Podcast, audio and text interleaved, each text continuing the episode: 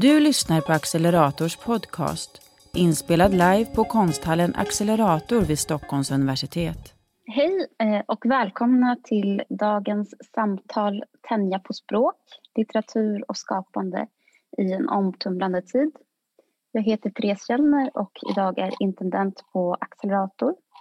Jag sitter just nu på Accelerator i konsthallen i Johanna Gustafsson Fürsts utställning Ympa orden fiska min tunga. Det här samtalet som vi ska ha idag utgår från ämnen som berörs i den här utställningen eh, och eh, det har vuxit fram ur olika samtal som har skett i utställningsprocessen. Bland annat eh, med de samtalsgäster som vi har här idag. Frida Bäckman, Ida Börjel och Sara Abdullahi. Jätteroligt att ha er med. Ehm, det här, eh, det här, den här utställningen har alltså inte öppnat. Eh, den, det är andra delen av Johanna Gustafsson Fürsts utställning och ehm, eh, därav så livestreamas det här samtalet. Jag kommer alldeles strax att introducera samtalet och våra, eh, våra samtalsdeltagare. Eh, men ehm, eh, jag vill först säga att för er som lyssnar via webben så kan ni eh, gärna få ställa frågor i kommentarsfältet på eh, Facebook under själva videon.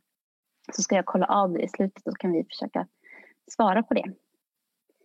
Eh, ja, eh, vi har alltså med oss Sara Abdullahi.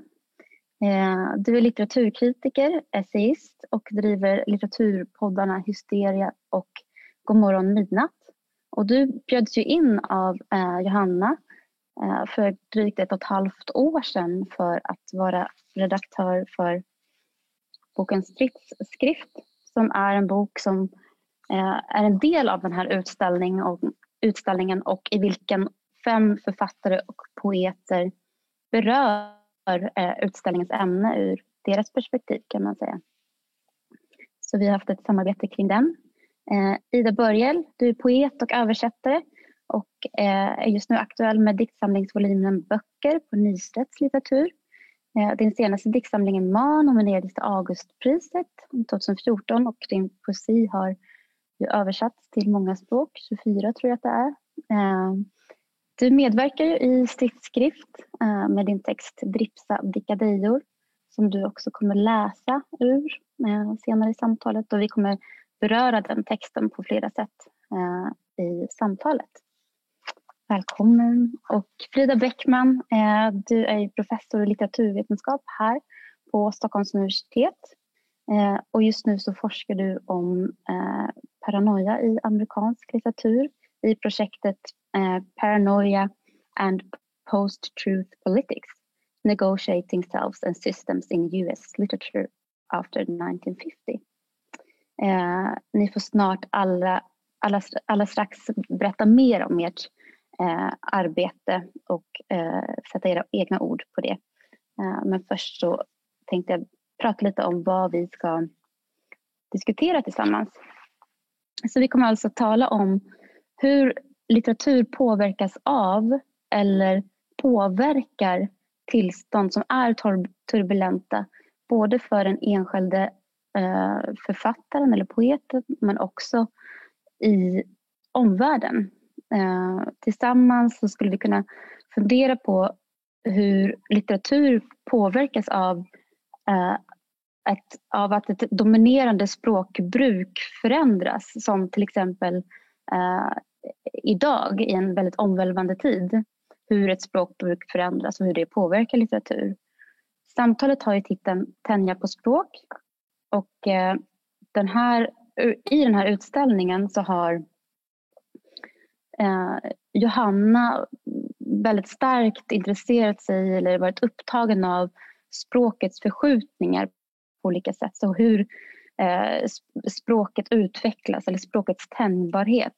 Ehm, I, den här, I det här rummet som jag sitter i just nu så finns det 21 skulpturer i böjträ och i, eh, i de skulpturerna så har, de har sammanfogats enligt olika eh, ymp, så kallade ympningsmetoder som man vanligtvis använder till eh, fruktträd eller till växter för att berika eh, växter. Och det här har Johanna använt som en slags metafor för hur, just hur språk utvecklas och eh, hur flera språk kan växa in i varandra och berika varandra. Och språk är ju någonting som hela tiden är en slags konstant eh, i konstant utveckling och i konstant omförhandling eh, mellan oss och eh, det kommer ständigt nya ord eh, som är anpassade till skeenden i vår omvärld. Men det kommer också eh, ord förflyttas hela tiden över geografiska gränser, över landsgränser eh, men också mellan olika diskurser och eh, mellan olika fält i, i samhället.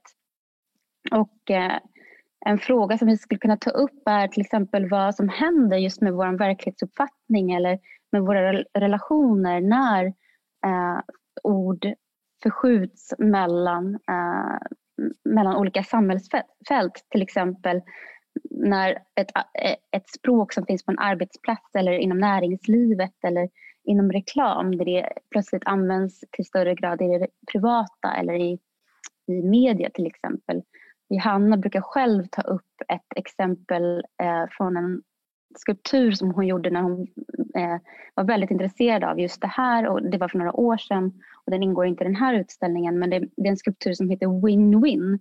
Och den, eh, i den så använder hon just det begreppet win-win som hon har tagit från liksom, affärsvärlden som ett begrepp som liksom, eh, säger, eller ett uttryck för att liksom, göra en bra affär där båda parter är eh, överens. Och eh, vad händer när det uttrycket eh, flyttas till det privata? Och eh, man kanske, eh, när det handlar om förhandlingar i hemmet som att eh, du städar, jag lagar mat, win-win. Vad händer då med våra relationer?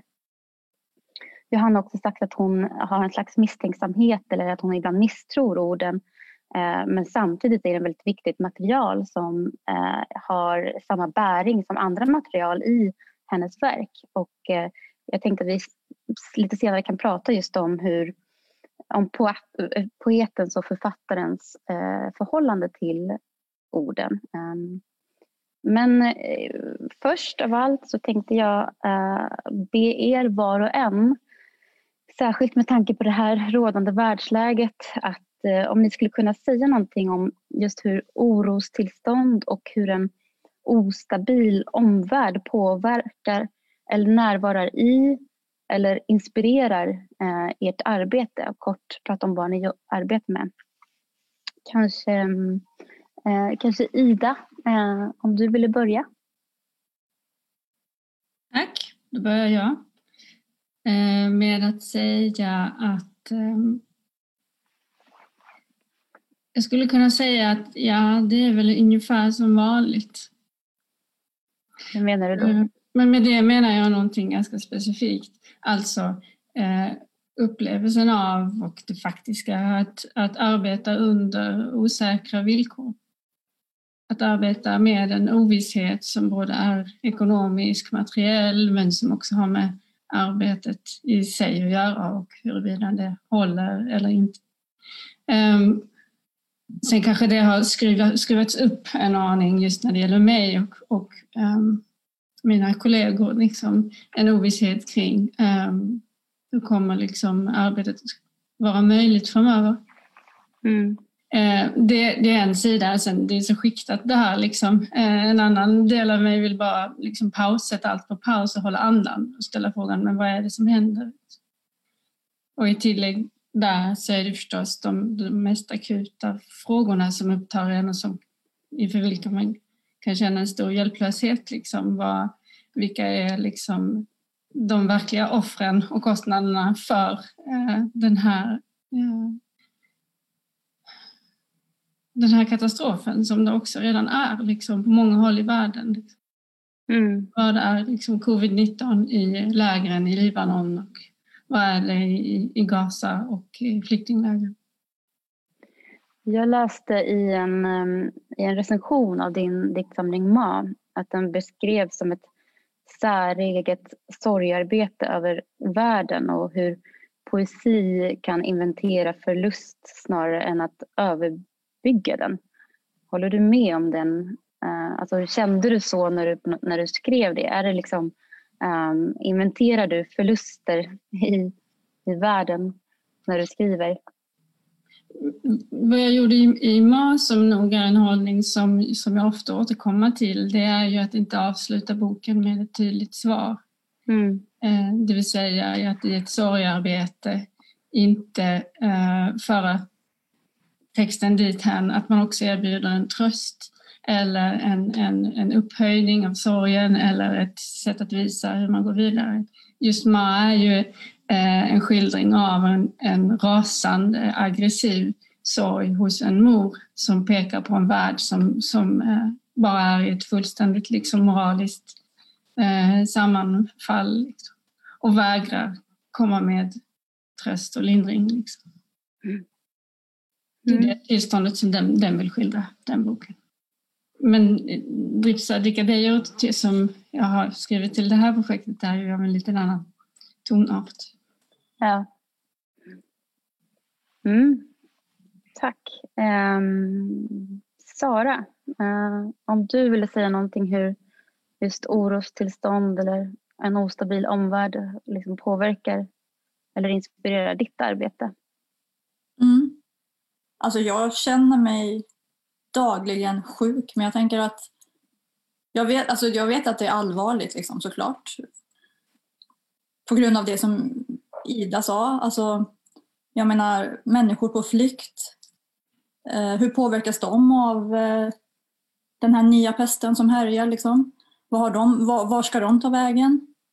Eh, eh men också så här, jag har tänkt mycket på alla hemlösa. Du vet när man säger så här, isolera era hem. Ja, men visst, vi kan göra det. Liksom. Men var tar alla hemlösa vägen? Så den, liksom, den världsoron finns ju hos mig. Sen finns det det här individuella. Att jag tycker att världen är så tyst på något sätt nu. Fast den är ju inte det, men eftersom att man isolerat sig, eller jag har gjort det på något sätt, så finns det en tystnad. Tyst. Ja, alltså det är så tyst. Det är bara... Det är en tyst vår liksom. Um, och jag kan tycka att bejaka tystnader är ganska skönt. Men nu känner jag så här, jag börjar bli galen liksom. Mer än vanligt. Um, uh, det, det, är lite som att, eh, det är lite som i Samuel Beckets I väntan på Godot. Liksom. Man, man går och väntar på någonting. Ett bot kanske som aldrig kommer komma, den här ovissheten. Men då, då, då tänker jag lite större då på människor på flykt, att det alltid är så för dem. Mm. Oavsett den nya pesten eller inte. Liksom. Så jag ska säga så här, jag vet inte hur jag påverkas för jag är så, jag är så fragmentiserad i hjärnan. Men hur, om du vill säga någonting om alltså, eh, hur det tidigare har närvarat i ditt arbete eh, eller hur har du, liksom, har du någon gång inspirerats av eh, eh just liksom olika orustillstånd eller sådär? Jo, men alltså jag tänker att kapitalismen alltid hänger över en som ett moln. Liksom. Ett fult moln. så, och att jag har ju, alltså, jag, bodde, jag, ju, jag, kom, alltså jag har ju växt upp med krig och sådär så jag tänker att det är så trauman som eh, man, man kanske förtränger men som alltid följer en. Mm. Så att oro alltid är en del av mitt arbete på något sätt. Och att jag typ aldrig därför har några svar på någonting. Mm. Men jag tänker också på att det är till exempel att du driver litteraturpodden Hysteria där du eh, um, för, intervjuar författare och liksom alltid, alltså själva den eh, podcasten utgår ju från eh, den skrivandes relation till eh, turbulenta tillstånd. Mm. Så det är ju någonting som ändå har närvarat eller som har liksom, varit aktuellt för dig länge, eller hur? Ja, precis. Men jag tänker att den eh, handlar lite om skapandets vill, alltså skörheten i skapandets villkor, både när det gäller ekonomiskt men också kanske så här. Jag tänker ändå att de som skapar eller skriver eh, absorberar väldigt mycket eh, sorg och ja, men typ världen på ett sätt. Alltså man måste ju lyssna, man har ju ett lyssnande öra liksom. Och att det har varit mycket, ja, att du har fått, men precis, det har varit lite som en terapi att ha den där podden. Som mm. nu är nedlagd, måste vi ändå säga. Väldigt sorgligt. Ja. um, Frida, um, hur, hur ser din relation till uh, liksom orostillstånd uh, eller liksom turbulenta tillstånd, hur närvarar det uh, i, ditt, i din forskning? Ja, jag vill eh, börja med att hålla med det som sagts tidigare. Det är viktigt att hela tiden ha med sig det här perspektivet på hur orolig man själv är i sin villa i förorten eller motsvarande.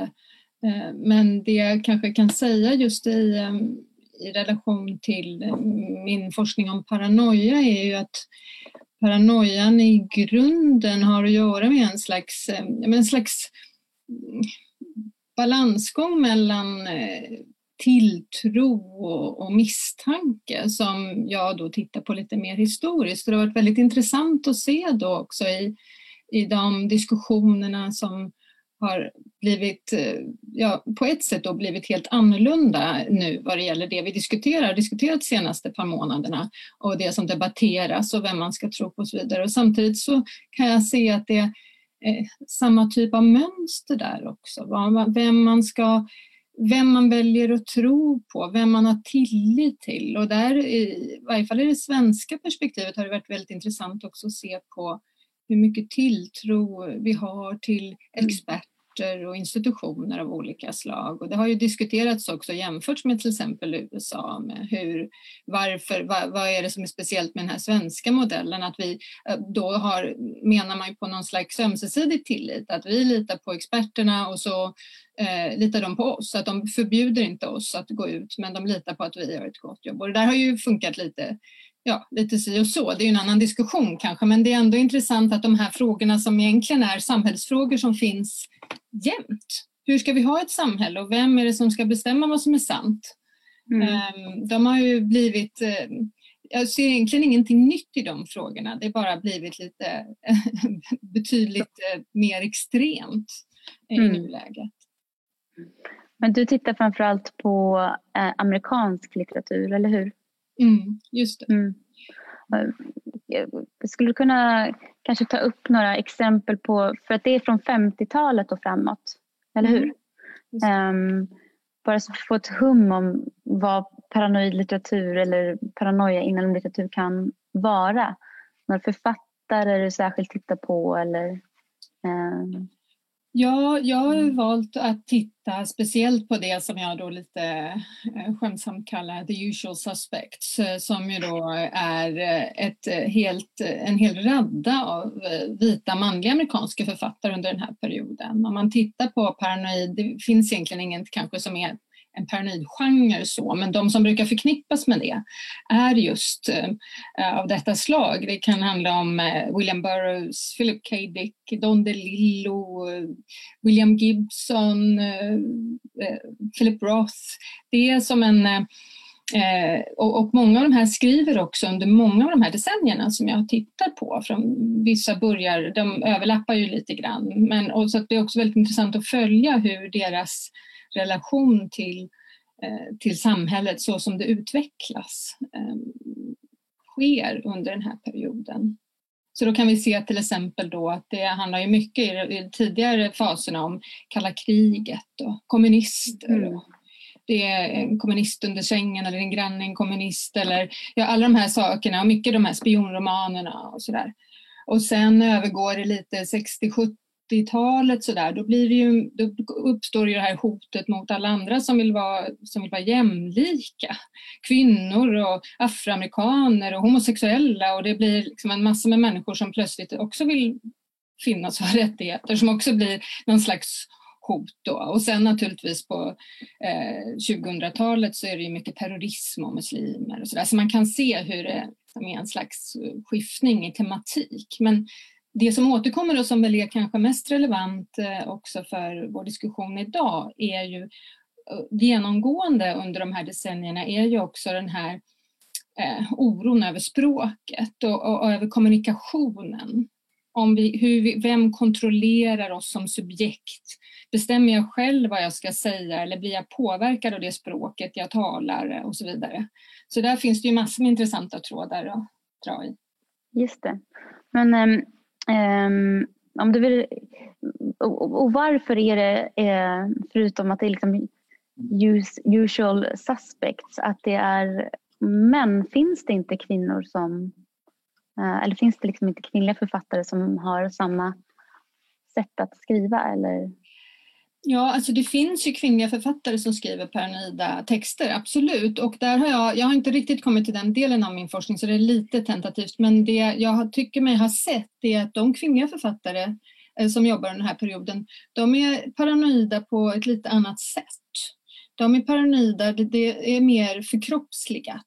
Det är mindre av det här abstrakta, det är någon som kontrollerar mina tankar och mer av det här, eh, min, det, det, finns män som är ute efter att eh, våldta mig eller jag är jagad av eh, okända mörka Alltså att det är just en, eh, ja, en fys, ett fysiskt hot som har att göra med en eh, historisk också eh, verklighet på mm. många sätt. Mm. Så det är lite, men det, går, det överlappar naturligtvis. Så att det finns ju av, av massor med olika slag. Men om jag ska hårdra det lite så är det ändå lite så att just den där upptagenheten vid, det handlar ju mycket om idén om subjektet, att man, ett subjekt som på något sätt ska stå över eh, det kroppsliga och det språkliga och makten och så. Det här liberala subjektet man brukar prata om som på något sätt är, finns bara och inte påverkas av någon annan det är ju en position som förknippats väldigt mycket också med en privilegierad manlig diskurs på många sätt. Just det. Jag, skulle, jag skulle precis eh, säga det om jag får. Eh, tanken går ju dit att man undrar vad är det, vad är det som, som är på väg att bli förlor, gå förlorat här? Det vill säga om, om det inte hade funnits anledning att vara paranoid, hur hade det varit då? Vad hade då subjektet, individen, eller om det handlar om låt säga den vita manliga gruppen eller västvärlden. Eller, um. Det är en jättebra fundering och jag tänkte på det också i relation till Johannas utställning därför att hon har ju som du nämnde Therese i inledningen också den här att hon själv uttrycker någon oro eller misstro ibland till språket och så där till orden. Och samtidigt som jag upplevde hennes eh, utställning så jobbar hon med en, det som jag funderat mycket också på sedan tidigare som handlar om vad det är just som man eventuellt förlorar. Om man, har, om man utgår från, som det här igen, det här liberala manliga subjektet, att, då, då, att man utgår från en sån position, då är ju den extremt hotad av allt som är omkring. Så. Medan om man utgår från, som jag tycker ser ut, eh, som jag tolkar Johannas eh, verk här, är också att det här det är, samman, det är sammanflätat från början. Det är inte, man kan inte förlora den där eh, Eh, abstrakta subjektspositionen för man har aldrig haft den. Man har varit samvävd med sin egen kropp och andras kroppar och andras språk på ett sätt så att man kan ju ändå vara, det kanske kan, man kan väl kanske vara paranoid ändå men just den, det jag, eh, det jag tycker ser där är mer att man kan problematisera den hur vi är sammanlänkande och vilken makt som finns i de relationerna.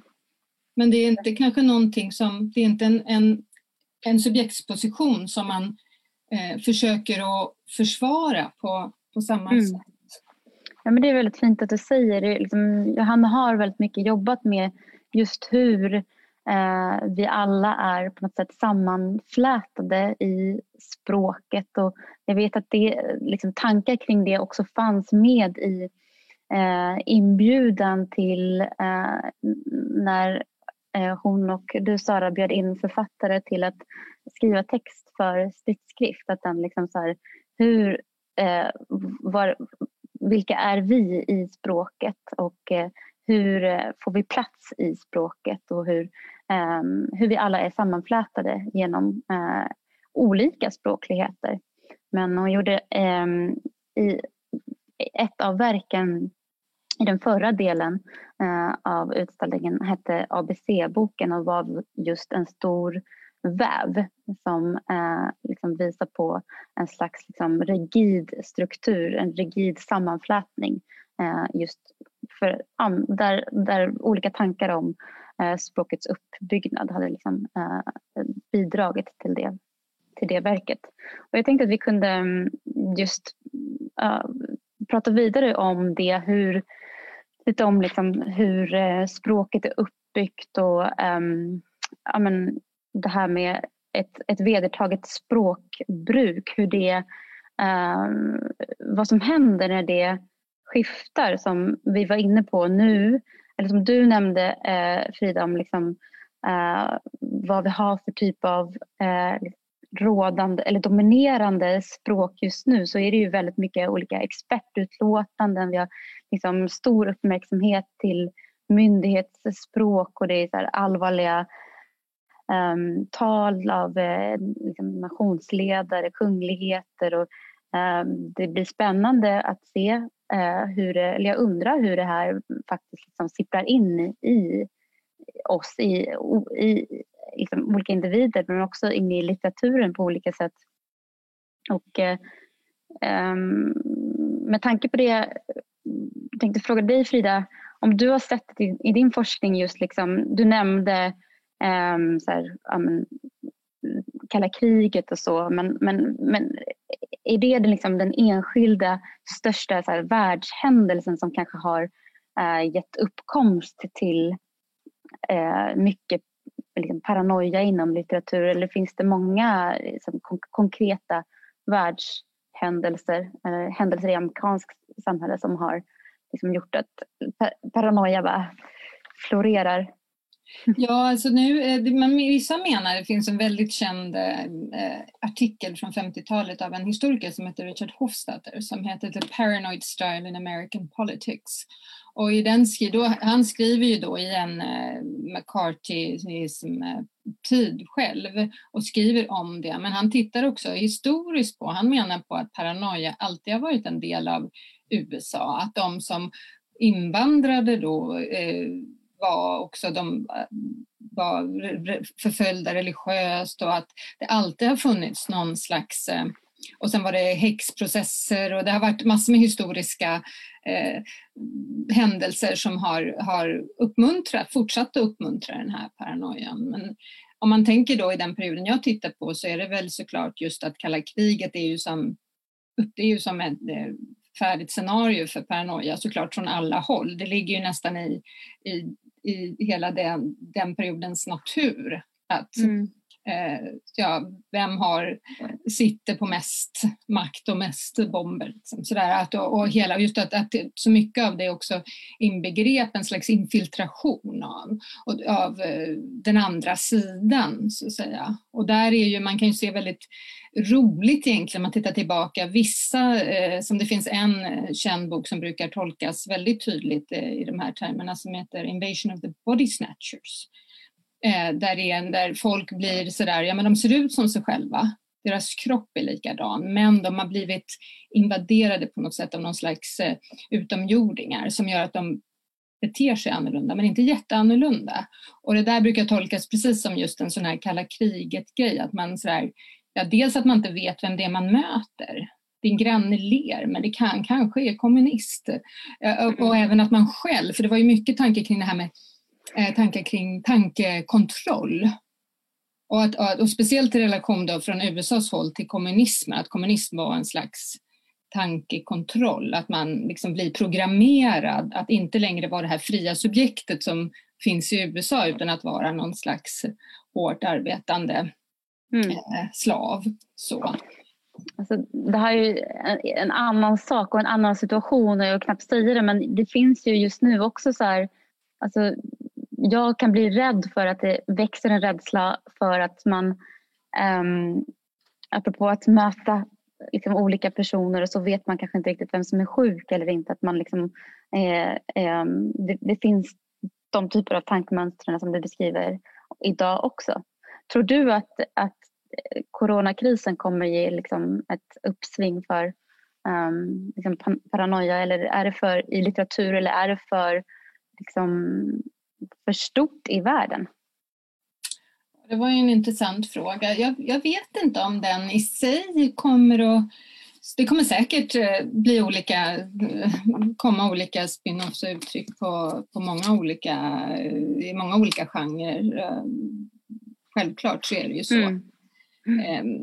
Det, det jag undrar över är just, jag tror att man kanske kan koppla ihop det med tider av oro generellt. Därför att man brukar ju tänka att just att i tider av oro så blir man dels naturligtvis mer eh, misstänksam men också att man får större behov av eh, någon slags enkla berättelser.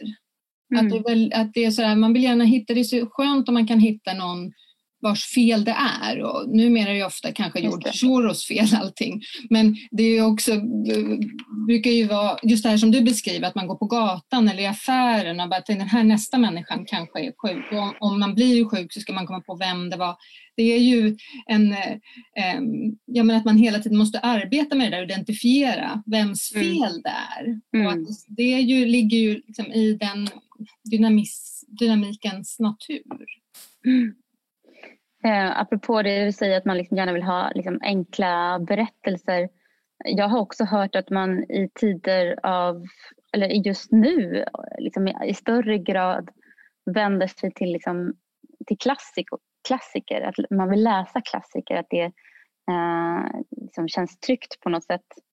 Eh, jag vet, Sara, jag vet att du till exempel just nu läser, läser om Thomas Manns eh, Döden i Venedig. Ehm, vill du säga någonting om varför du gör det och var, vad det ger dig just nu? Mm. Nej, men jag, jag, jag, bara, jag bara så, det är ju en eh, novell. Eh, alltså, den är ganska kort och, så, och eh, intensiv och det som liksom fascinerar mig det är hur huvudpersonen som är då en åldrande författare, hans liksom, han åker till Venedig och där så blir han liksom helt besatt av en yngre pojke. Och det, och det är inte så mycket så här det erotiska, det är mycket så här skönheten. Um, att han liksom blir, går upp helt i den här bottenlösa skönheten för att han är ju en skugga för den här pojken. Och pesten härjar då i Venedig så folk dör. Men den här författaren är bara så upptagen vid den här bottenlösa skönheten och till slut så dör han av så här, inte pesten men så här hjärtesorg. Och jag bara, tycker det, jag bara tycker det är så fascinerande att litteraturen kan lyfta så det här alltså det dystopiska som skönhet. Men jag, ty jag tycker också så här, det är ju väldigt individualistiskt. Uh, för hur vackert är det i verkligheten med dystopi? Eller men det kan ju vara vackert men eh, hur... Om jag skulle skriva en roman nu där jag liksom eh, romantiserar um, att världen förfaller. Jag, jag, tycker inte att det är... Det, jag tänker att litteraturen på något sätt, jag vet inte. Det är lite äggande för mig att läsa det där. Eh, för att jag inte känner så mycket just nu på grund av världsläget tror jag. Så att jag är väldigt splittrad i om jag liksom gillar det eller inte. Så jag, jag kan inte ens svara på frågan tror jag. Det, att, det, det, låter som att du beskriver att, liksom en, att läsa om en, en, en, någon annan typ av kris eller någon typ av dystopi uh, liksom ger dig någon typ av förtröstan i det som är nu. Ja, men alltså jag tänker att det som är så intressant är ju att, att, han har, att det finns en längt, att han känner någon slags leda och längtan efter någonting men det är väldigt svårt att veta vad egentligen.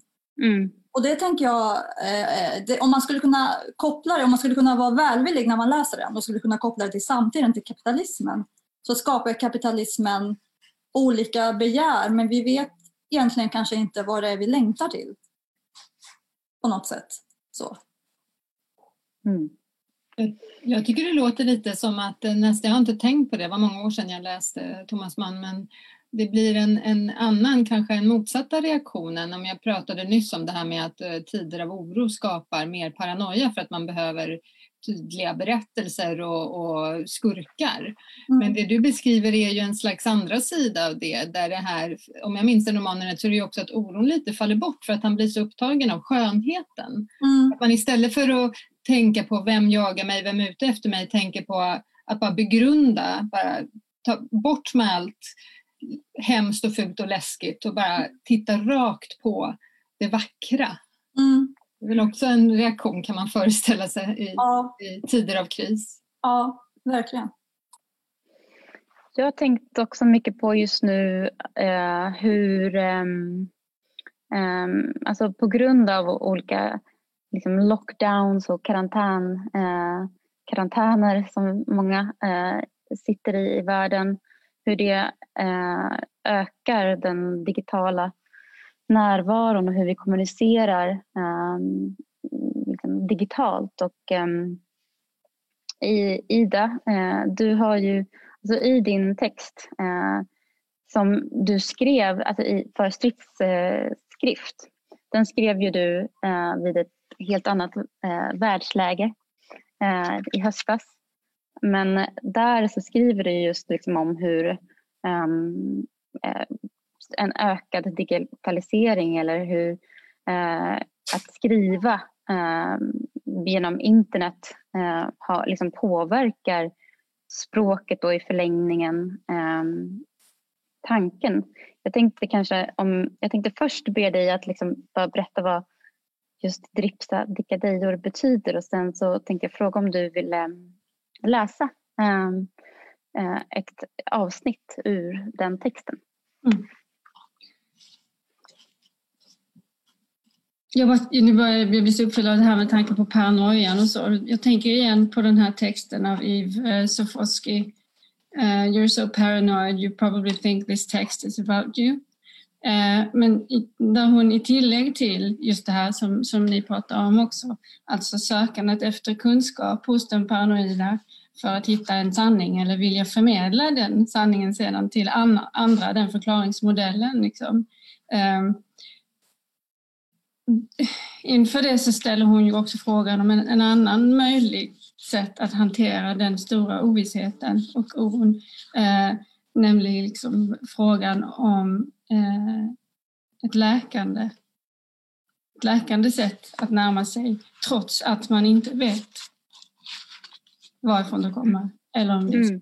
Det är det hon förknippar med den, eh, en, den lite mer mogna, hon är ju psykoanalytiker i grunden, den lite mer mogna subjektspositionen då. Att man, det paranoida är det där när man hela tiden är osäker och har svårt att leva med att allting är potentiellt hotfullt. Men att den läkande, man når den läkande positionen om man accepterar, det är ju en slags sorgarbete. Mm. Jag tänkte på det när vi pratade om din text nyss också. Just att acceptera att det är en massa saker som är trasiga och hemska och, och smärtsamma. Eh, och att, man, att acceptera det utan att behöva hitta en, en syndabock. Mm. Det är en väldigt vacker eh, tanke ju. Mm. Som du har skrivit om också. Ja, men liksom ett, ett läkande som kanske inte är ett läkande för gott utan att det hela tiden är ytterst liksom skört för att använda ditt ord alltså, eh, och att det kommer liksom, läkandet kommer rivas upp igen och så får man försöka laga det igen och igen. Eh, eh, ja, läsa eh, Dripsa dikadejor. det är, det är skånska, det är, det är liksom en tautologi där, kaka på kaka.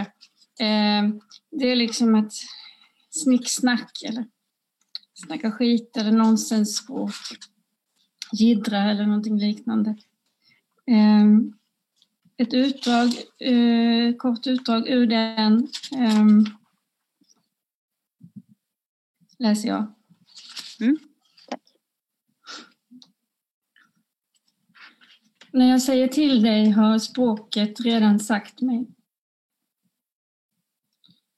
Vad gör de nya maskinerna med intelligensen? Jag menar inte det som kallas smart. Jag tänker på förståelsen och kritiken. Jag tänker på formulerandet av något underbart. Ett språk som på förhand tänker åt dig. Viktor Klemperer återkommer till den parafrasen på Friedrich Schillers diktrad. I boken LTI Klemperers kartläggning av det nazistiska språkbruket. Vilka språk tänker på förhand åt och ut mig? Och kartan kom och pekade ut världen från ovan och klockan kom och spaltade upp tiden och manade på. Och människan började mäta sina prestationer i förhållande till tiden. Och boken kom och pennan och pappret och Gutenbergrevolutionen kom och förändrade livet för de flesta människor på den här planeten. Platon skrev i Phaedros om den egyptiska guden Tamus som protesterade. Jag skriver det här också. Han sa, det blir inte bra för minnet. skriften, alfabetet, det blir dåligt för minnet och eftertänksamheten. Kunskapen som ges är skenet av kunskap och inte som nu något som verkligen sitter. Det är ett gift, sa Tamus. Tevt protesterade, trodde Tevt att han kom med en gåva, en gåva enligt Derrida som bäst ges utan mottagarens visshet, utan erkännande och skuld.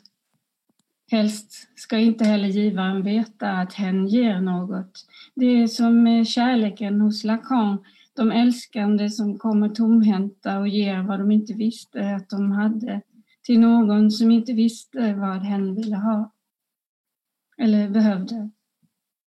Härtill all denna kärlek som ges men inte tas emot. Att vara en älskande att vara en älskande och bli mött som en distraktion. Det distraherade hjärtat. T.S. Elliot, Distraktionen av distraktionen är distraktionen. Var sitter det distraherade hjärtat? Sitter det i huvudet? Som en medvetenhetsmutation? Nicholas Carr menar att allt som människan gör för att underlätta hanterandet av datornätverk innebär samtidigt, men av andra skäl, att det blir lättare för datornätverk att hantera människan. Teknologier som ändrar sättet som vi talar och lyssnar eller läser och skriver på ordförråd som utvidgas och kringskärs, normer kring diktion eller ordföljd, uppmaningen till en mer komplicerad syntax eller till en förenklad. Maskiner muterar medvetandet. Jag kapar där. Tack, Tack Ida. Tack. Maskiner muterar medvetandet. Bra avslut. Tänker du att, eller vad betyder det för dig?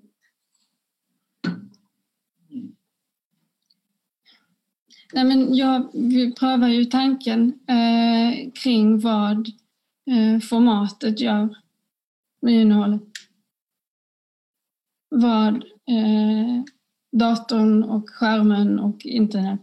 Vilka möjligheter det ger åt tänkandet men också eh, lika snabbt därigenom hur det begränsar. Mm. Och då i synnerhet på ett sätt som man kanske inte riktigt märker utan som smyger sig på en. Så att man till slut tycker att det ser ut som att det fattas någonting om det inte sitter någon sån här emoji liksom kring eh, en kommentar. Att det nästan blir liksom hårt på något sätt. Eh, om man då verkligen skulle skriva ner en känsla måste man skriva känslan och sedan emojis eller kan, kan man på något sätt, eh, kan språket hålla mm. för något där, där klyschan bara införlivats på ett sätt som, som det nästan blir våldsamt att, att uh, ta bort. Um, men sen har jag också läst till exempel Nicholas Carr då, som som menar att det är någonting allvarligt också i en ganska så nu standardiserad föreställning om människan som en dator, liksom, och vår minneskapacitet och vår hjärna och sådär. Um, där han uh, kommer fram till, och det är bara vad han kommer fram till som jag nämnde, att uh, det finns en, en, en länk som, som man går miste om i den här jämförelsen och där det verkligen brister. Och det är vårt förhållande till långtidsminne. Det är den kapaciteten som eh, eh, skruvas ner i vårt tänkande när vi är uppkopplade. Därför att våra andra kapaciteter är så aktiverade. Och frågan om långtidsminnet, vad vi lagrar där i, när vi exempelvis använder också eh, telefonen som vår kunskaps och minnesbank. Eh, det, det tycker jag blir intressant och eh, tämligen oroväckande också. Mm. Eh, om vi på något sätt töms på våra minnen eller inte liksom, um, använder det på ett sätt som vi kan. Därför att här finns också en föreställning i den här datormetaforen när det gäller människan att vi är begränsade. Ni vet, man behöver köpa en extern hårddisk och liksom man slits ut och sådär. Eh, men enligt mm, eh, forskare så stämmer ju inte det där utan långtidsminnet hos en människa eh, det är, inget, det är ingen bristvara. Liksom. Det finns ständigt plats för nya minnen att lagras. Och dessutom så förändras minnen när vi en gång plockar upp dem. Så på flera sätt um, är det en ganska problematisk bild och som uh, görs lite för lätt, tror jag. Eller hur, hur det införliv, har införlivats, liksom bilden av oss själva som maskiner. Vad gör det i så fall med vår avläsning av varandra om, om vi hamnar på en mer maskinell nivå? Liksom? Också mm. i det senkapitalistiska liksom, Eh, systemet som du var inne på, när vi avläser oss som liksom, eh, produkter eller medel för att nå vinst eller uttalade syften och så vidare. Det är som att man också tappar en stor del av liksom reflektion när, när minnet förändras så att det liksom ska gå snabbt.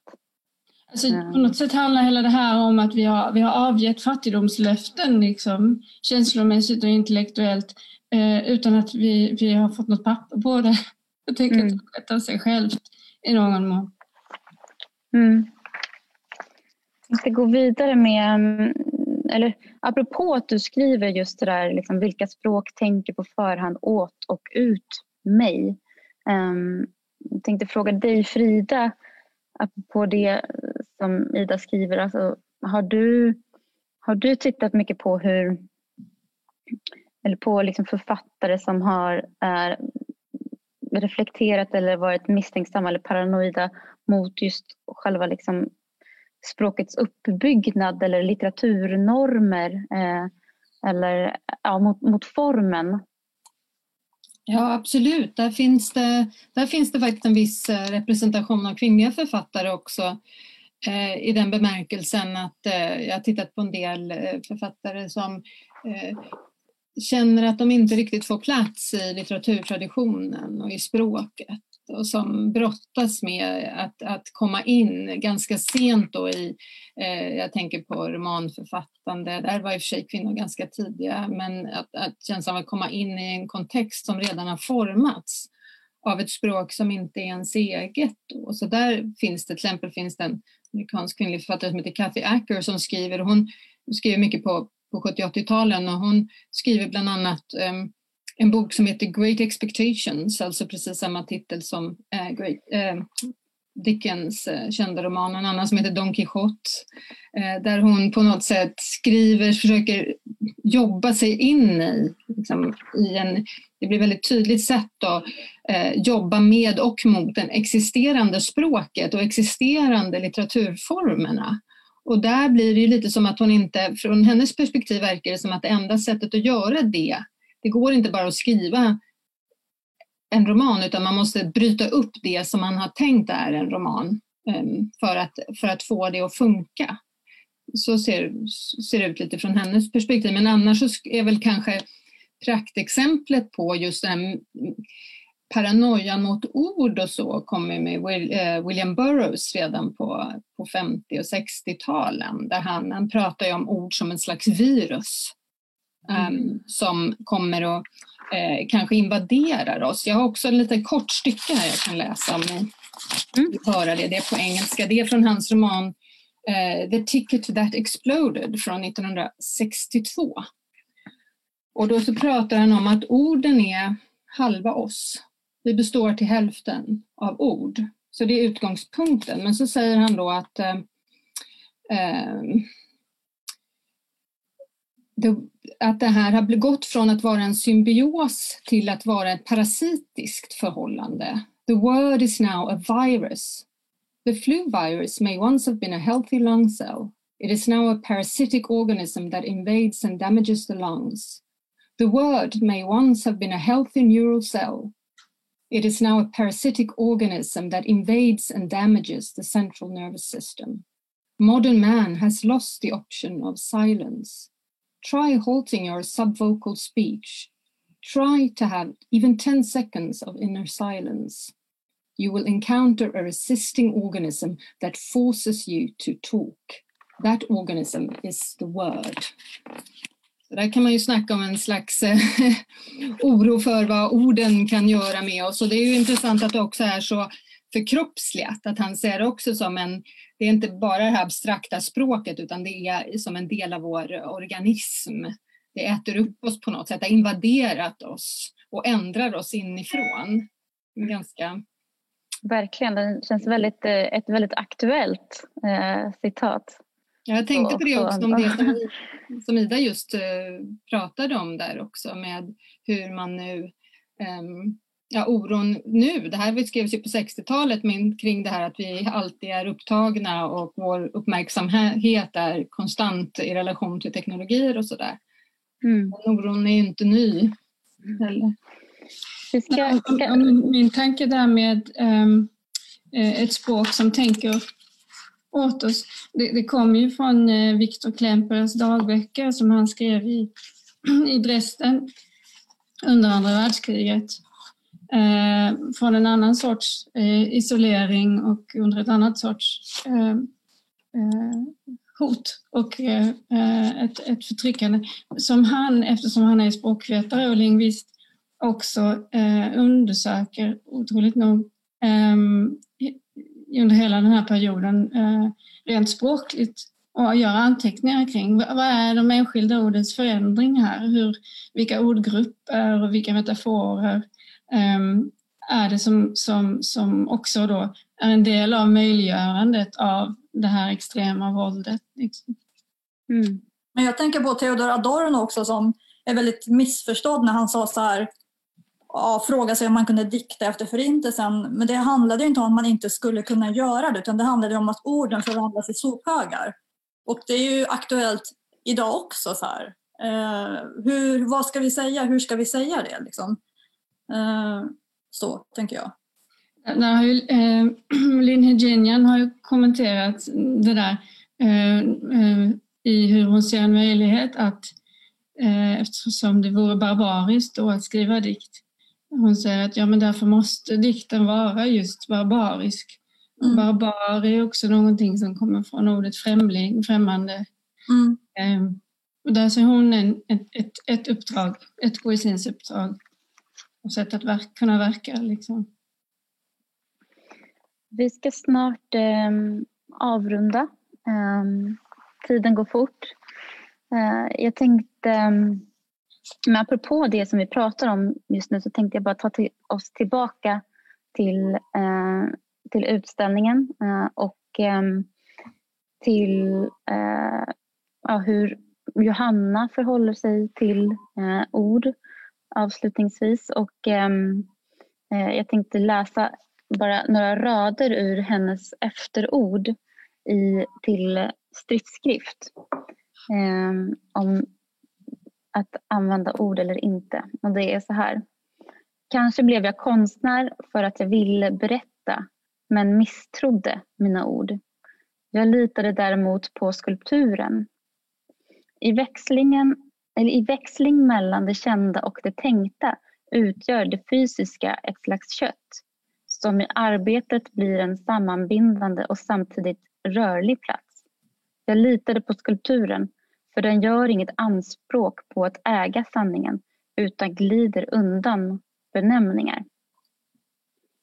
Um, och, alltså hon, så hon beskriver ju alltså liksom en slags eh, eh, uh, en slags misstänksamhet eh, för orden som vi just nu eh, pratar om. Men samtidigt så närvarar ord väldigt mycket i eh, hennes praktik genom titlarna. Eh, men det finns faktiskt ett, eh, ett verk i den här andra delen av utställningen som är utan titel. Eh, vilket är väldigt ovanligt för att vara Johanna. Men det handlar just om att liksom vilja eh, låta någonting vara um, utan benämning. Uh, um, så i det, just i det verket så liksom berör hon de här uh, tankegångarna. Um, Men uh, ja, jag ska se om vi har fått in någon fråga. Jag tror att vi måste börja avrunda. Mm. Jag kan avslutningsvis fråga, är, är, om ni var och en bara kunde säga någonting, är orden tillräckliga, tillräckligt sanna för att berätta om verkligheten? Stor filosofisk fråga. Alltså, jag måste bara säga att då tänker jag på då tänker jag på Theodor Adorno igen. Jag gillar ju de här döda europeiska männen, jag kan inte hjälpa det. Men Eh, just det att han säger, han går i polemik mot Hegel och säger att det hela är det osanna. Eh, alltså, det handlar om att, jag måste bara, jag har faktiskt antecknat, jag har fuskat. Eh, alltså det finns ju en slags syn på ja, men vi, det vi har pratat om, att så här, stora berättelser, att det är sanningen. Men han menar på att fragmenten, alltså de ska läggas fragment mot fragment för att på något sätt, nu får ni rätta mig för jag är inte akademiker, det här är min liksom civila läsning, eh, men att fragment ska läggas till fragment för att blotta en slags spricka i språket istället för att försöka upprätthålla någon stor berättelse. Så så tänker jag på språket, hur man kan använda sig av det som ett verktyg på något sätt. Men det är bara en, det är bara en tolkning, jag vet inte. Det är också precis, han är ju en del av en diskussion där. Eh, de här europeiska männen som du nämner, Frankfurtskolan och andra, där man hade en väldigt intensiv debatt. Nu ska vi inte gå in för, jag vet att vi behöver avsluta, men just den här frågan om hur man bäst um, om man nu är engagerad i språket och eh, politiken, hur man bäst eh, kommer åt det. Där vissa menar då, som en annan, Lukács exempel pratade om, att det är viktigt med realistiska berättelser för att skapa eh, medkännande och, och visa på hur allting hänger ihop. Men där var ju Adorno en av dem som tyckte att nej, men de här är alltid det blir alltid missvisande. Det är farligt med de berättelserna. Precis som du säger Sara, just att det blir att det, det, är, sann, det är sannare med eh, det, det är lite svåra och fragmenterade. Mm. Mm. Och där tänker jag väl också just att det här med san, vad som är sant, alltså det, det, det, är ju nästan en del av en stor berättelse i sig, om man ska, menar, det som ligger i frågan. Om man mm. kan komma åt det sanna, utan det är väl någonting som vi gör eh, och jobbar med hela tiden. Ja, jag skulle vilja veta poeten bland oss har att säga.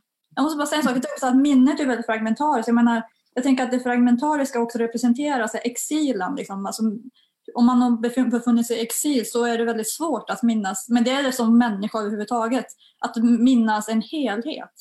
Alltså jag tänker att det för mig är det sanna det fragmentariska just därför också, på något sätt. Sen kan ju det skifta över tid, för minnet, är, jag tror Ida berörde det, minnet är ju ingenting som alltid är som man en gång mindes, mindes det, liksom, eller som det var. Utan det är beroende på vem du frågar, när du frågar så förändras ju också minnet. Så sanningen förändras ju på det sättet också. Så. Det förändras ju också därför att vi själva förändras. Den du är som minns är inte densamma som stoppar ner långtidsminnet. Men, eh, om jag får vara lite pillemarisk så, så, så svarar jag på din fråga Therese genom mm. att säga så här att om det är någon som har svaret, det verkliga svaret på den frågan, säg det inte till någon.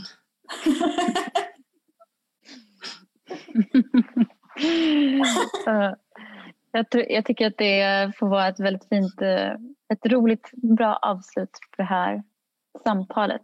Eh, jag vill säga ett stort, stort tack till er, Sara, Frida och Ida, att ni var med idag. Och tack för, till er som var med och lyssnade eh, via webben. Hej då! Du har lyssnat på en podcast från Accelerator inspelad live på konsthallen Accelerator vid Stockholms universitet. För att ta del av vårt program, prenumerera på vår podcast och besök Accelerators hemsida acceleratorsu.art där du även kan prenumerera på vårt nyhetsbrev.